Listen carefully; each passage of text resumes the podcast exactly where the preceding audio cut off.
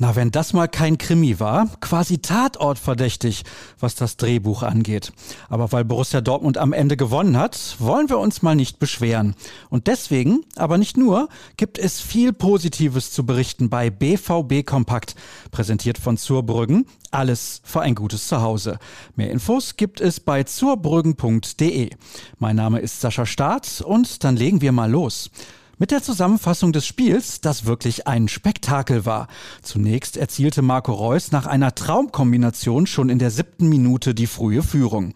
Es passierte dann bis zur Pause nichts mehr, danach ging aber die Post ab. Jaden Sancho traf zum 2 zu 0, danach drehten die Gäste mal so richtig auf.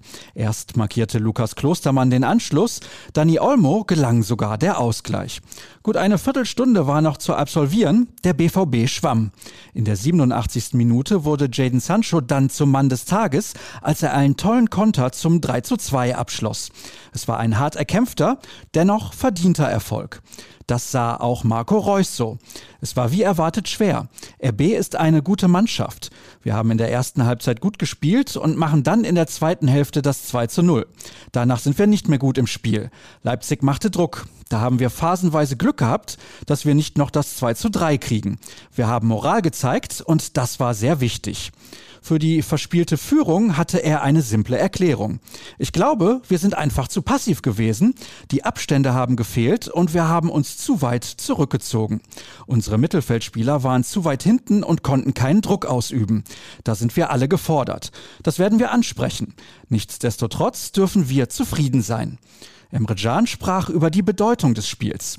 Jeder wusste, wie schwierig es heute wird und wie wichtig es war.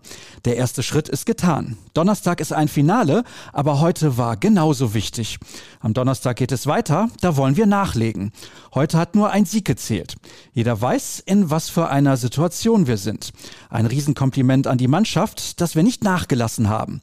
Am Ende zählen nur die drei Punkte. Die wurden nach dem Seitenwechsel ohne Marvin Hitz gewonnen. Der Torhüter war kurz zuvor mit Manuel Akanji zusammengeprallt und musste in der Kabine bleiben. Der Schweizer hatte sich bei der Aktion das Knie verdreht.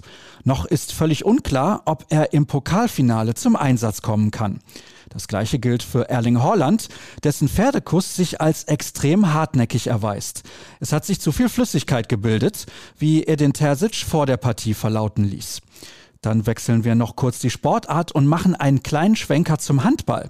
Die BVB-Frauen sind gestern Abend zum ersten Mal deutscher Meister geworden. Dazu gratulieren wir natürlich recht herzlich. Wer mehr dazu wissen möchte, der ist auf unserer Internetseite bestens aufgehoben. Dort findet ihr auch ein Video dazu. Wir kommen zurück zu den Fußballprofis, auf die heute eine regenerative Einheit wartet.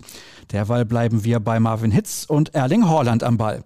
Außerdem erwartet euch unser übliches Paket der Nachberichterstattung mit den Stimmen der Bosse, dem Kommentar und den 09 Fakten.